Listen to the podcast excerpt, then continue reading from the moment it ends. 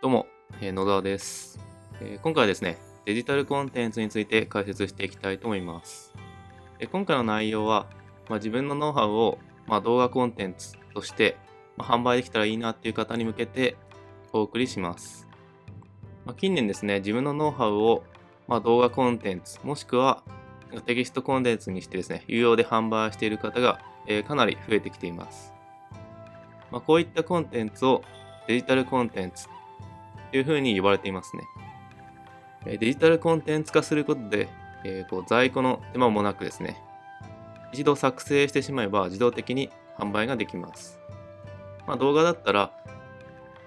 動画ファイルか MP4 ファイルとして1個あればいいので、特に在庫をですね、えー抱える必要もなくですね、あとはそれ1個作成してしまえば、それ一つでいろんな人がもう、え見れるようになるっていうことでですね、えかなり効率化されるといった形になります。このデジタルコンテンツ化で、えかなりレバレッジをかけることができます。えデジタルコンテンツとしてコンテンツを販売すれば、まあ、購入者が何人いようが自分のロームは変わらない。なので、レバレッジをかけられるっていうのがメリットです。でコンサルティングやセミナーといったサービスですね、商品っていうのは自分が動かなければなりません。コンサルティングだと自分が対応できる人数にも限界があります。時間も24時間しかないですし、みんな平等にですね。あとは、自分の肉体的にもですね、限界があるので、やっぱり対応できる人数に限界が来てしまいます。セミナーでも同じですね。まあ、セミナーはその肉体的な面とか、えー時間的な面にプラスして、えー会場のキャパ、これの限界があります。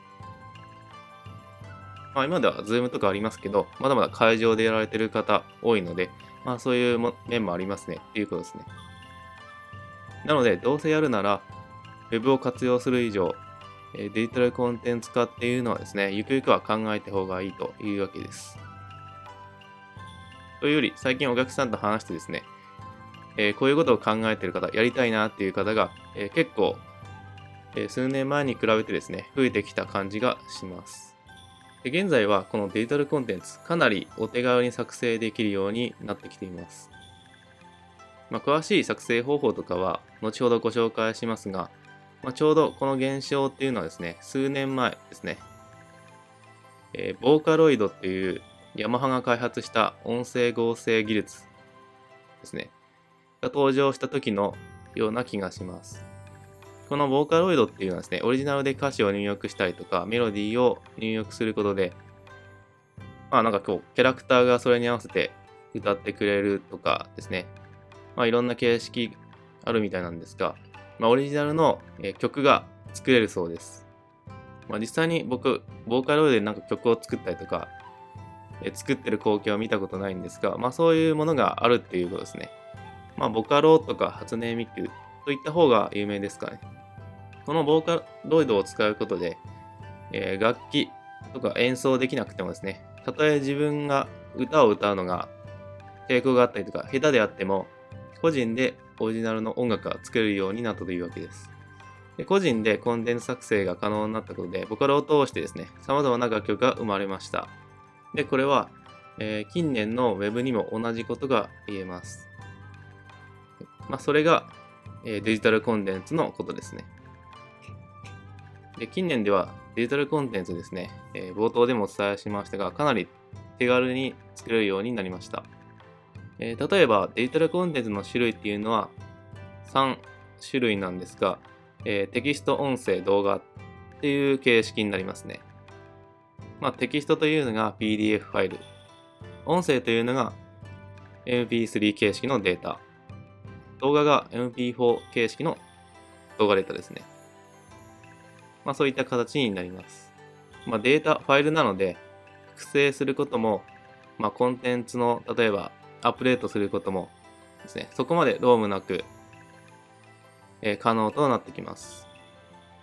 まあ、音声とか動画のアップデートは、まあ、少し大変かもしれないんですが、まあ、その場合、なんか追加でこういうの撮りましたっていう形で、購入者に送るとかっていう形でもいいと思います。まあ、PDF は特に簡単で、追記すればいいっていう形になるので、そういった形でアップデートができるといった形になります。まあ、こういった形式でですね、えー、コンテンツを作成できるといった形になりますね。で、実際の作成方法を話していきたいと思うんですが、えー、テキスト、まあ、PDF でしたら Word とか Page とか、あとは、えー、OpenOffice とか Google ドキュメントとか、まあ、いろんなオフィス系ソフトがあると思うんですが、それで作成することができます。まあ、ワードが一番有名ですかね。Mac の方でしたら、Pages というのが標準で入ってるんで、それで作成することができます。で、Windows の方でですね、ワあのワードですね、これ入ってないっていう方は、OpenOffice とか Google ドキュメントとかでも作成ができます。で、音声については、スマートフォンで録音することができますね。他にも、 Audacity とか、そういった専用のソフトがあったりします。で、動画ですよね。これはスマートフォンで最近は撮影することができますね。まあ、iPhone 11 Pro とかですね。そういったものでも簡単に撮影することができます。えー、他ですと、えー、キャプチャー動画のようなものであれば、 Camtasia とか、あとは QuickTime Player とか、そういったもので撮影できます。まあ、他にも、 Zoom ですね、撮影ができたりとかっていう形でですね、まあ、いろんな手段があります。まあ、なので、こういったソフトとかツールを使えば個人でも十分に作成が可能だというわけですね。今挙げたソフトっていうのは特に高価なわけでもなくですね、え簡単に入手できるものですので、まあ、安いものですね、え簡単にしかも安く手に入るものですので、まあ、一見難しそうな音声も動画も撮影自体はスマートフォンで十分な状態です。で、このデジタルコンテンツを販売する方法なんですが、これはベースというツールを使います。ベースについてはかなりえー、簡単で初心者でも扱えるようなツールですので、ぜひ、えー、検索してみてください。で最後に補足としてですね、まあ、どういうコンテンツを作成したらいいのか迷う方多いと思うんですが、えー、それはですね、まあ、ユーデミーというサイトを一度チェックしてみてください。まあ、ユーデミーというサイトは、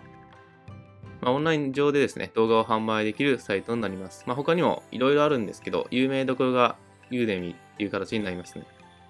まあ、このサイトを見てもらうことによってですね、どういうコンテンツを作成したらいいのかっていう、まあ、ヒントになるかなと思います。どんな業種でも工夫次第で動画としてノウハウ化、これは可能なので、